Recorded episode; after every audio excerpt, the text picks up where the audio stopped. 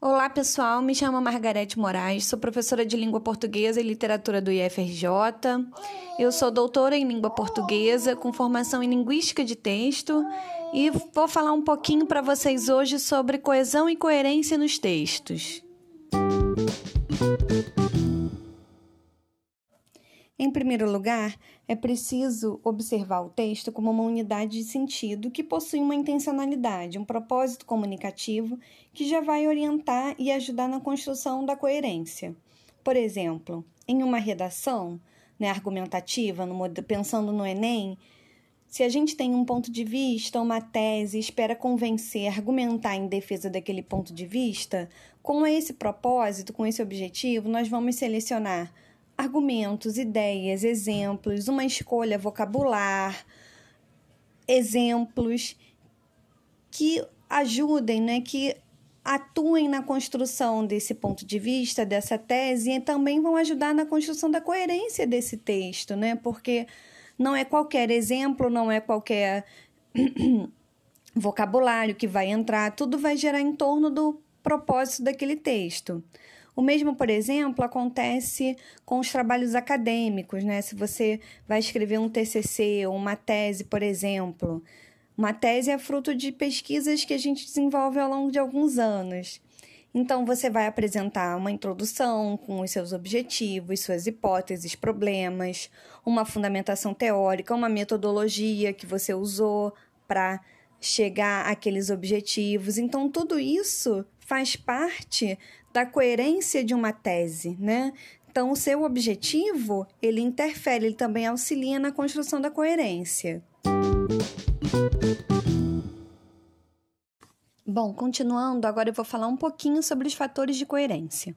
O primeiro deles, a continuidade temática. Todo texto ele precisa abordar e desenvolver algum tema. Qualquer que seja o texto, qualquer que seja a extensão, a gente precisa ler aquele texto e perceber que houve uma evolução naquela temática, né? Que a gente percebeu uma unidade de sentido posta ali naquele texto. Se a gente pensar num bilhete, por exemplo, ele tem alguma informação, ainda que curta, a passar.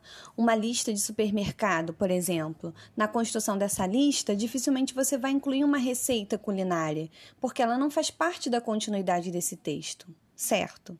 Em decorrência dessa continuidade, nós temos a famosa progressão temática, que nada mais é do que o desenvolvimento dos textos. É natural que todos os textos, né, que eles apresentem esse movimento de acrescentar informações novas ancoradas nas informações já descritas. Isso é que se chama progressão temática, né? E uma dica pessoal, né, para quem está no universo acadêmico, né? Os textos acadêmicos precisam ter uma progressão temática muito bem explicitada para o leitor. Então é bem importante que você perceba numa redação, num TCC, numa dissertação de mestrado, num artigo, né? A gente precisa ter as ideias seguindo, seguindo numa evolução bem amarradas, certo? E para que isso aconteça, é importante mais dois, ter mais, mais dois outros fatores, né? É importante que não haja contradições dentro desse texto, sejam essas contradições estabelecidas no interior do texto. Por exemplo, como as associações, as relações, os exemplos que você traz para dialogar com a sua ideia, se aquele conjunto de dados que você coloca para dentro do texto, né, não tiver bem amarrado, bem relacionado, pode sim trazer um problema para a coerência. Outra questão da coerência é uma coerência, digamos assim, né, com muitas aspas, externa. Por exemplo, em relação com datas, conceitos, citações, né, se você trouxer para dentro do seu texto uma data que não corresponde à verdade, ou cita uma citação que não é bem aquela, ou um conceito que estiver por um acaso equivocado, isso vai ser sim um problema de coerência certo? E um problema de contradição dentro dos textos. É comum na minha prática como professora eu escutar assim dos alunos: olha, mas eu não sou maluco, professora, eu não vou cair em contradição, né? assim, não é que você, que nós, né, estejamos em contradição, não é isso, né? Às vezes a gente tem muita clareza da ideia que a gente quer construir, mas muitas vezes as relações estabelecidas dentro do texto não estão assim tão claras para o leitor, uma escolha vocabular ou ali de ligação entre as ideias que não deixa clara aquela relação, certo? Muitas vezes acontece em redação, né? Por exemplo, redação do Enem o candidato, né, o aluno tem uma proposta, vamos supor, contra a lei seca, e aí ele, em vez de apresentar uma proposta para melhorar o problema que ele abordou, ele traz uma outra proposta de algum assunto que não foi abordado naquele texto, naquela, naquela redação. Então, isso seria um problema de coerência, por exemplo. Certo?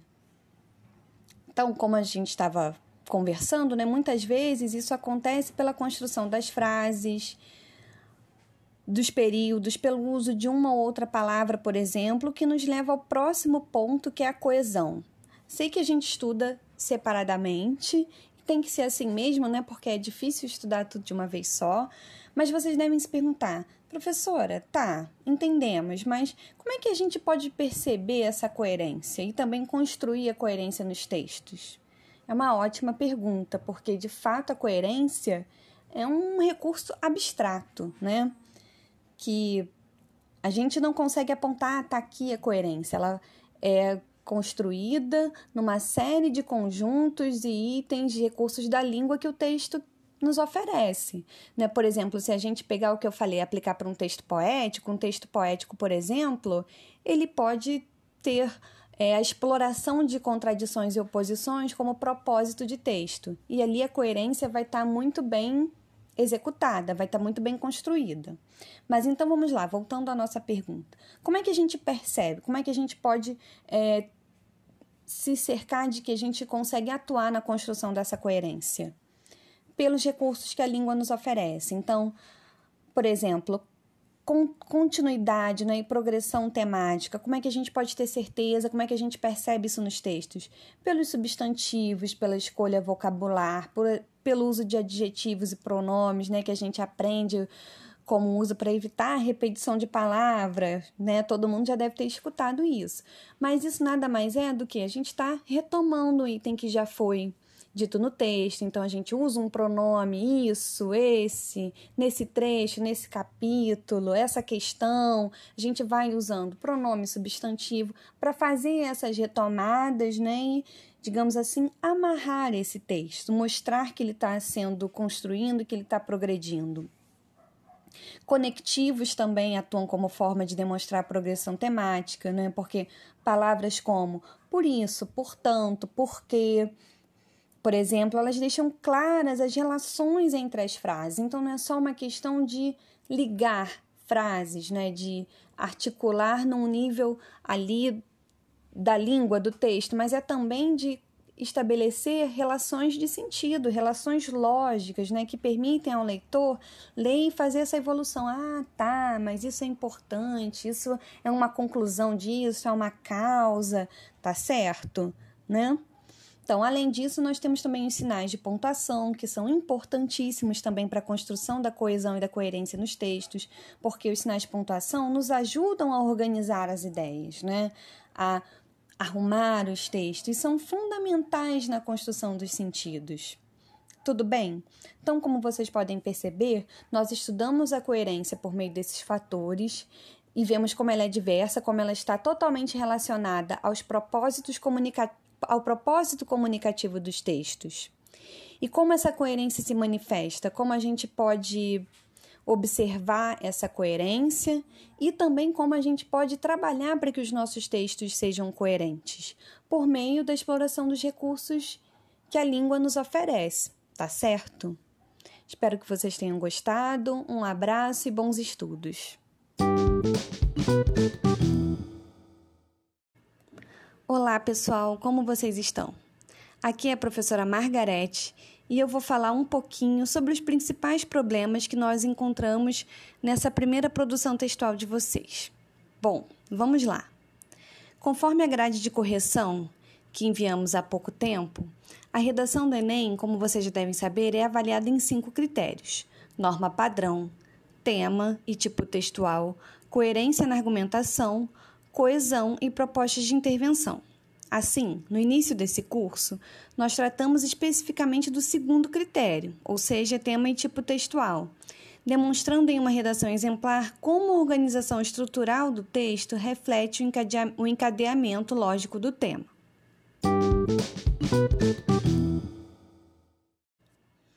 Na avaliação das redações que vocês produziram, no entanto, surgiram dois problemas recorrentes. O primeiro foi em relação à estrutura. Muitos textos não apresentaram uma clara delimitação do tema, selecionando, por exemplo, informações consensuais, como a prevenção traz benefícios individuais e coletivos, ou a saúde deve ser para todos, ficando assim muito amplo, pouco específico, né? sem uma orientação argumentativa clara, o que, nos, o que levou diretamente ao segundo problema, que foi em relação ao tema como a estrutura né, não apresentou uma clara delimitação desse tema, muitas redações se tornaram expositivas. Né? Vocês acabaram é, explicando, né, fazendo textos não argumentativos, né, ou tangenciando a discussão da prevenção, falando de forma geral sobre a saúde ou sobre o SUS.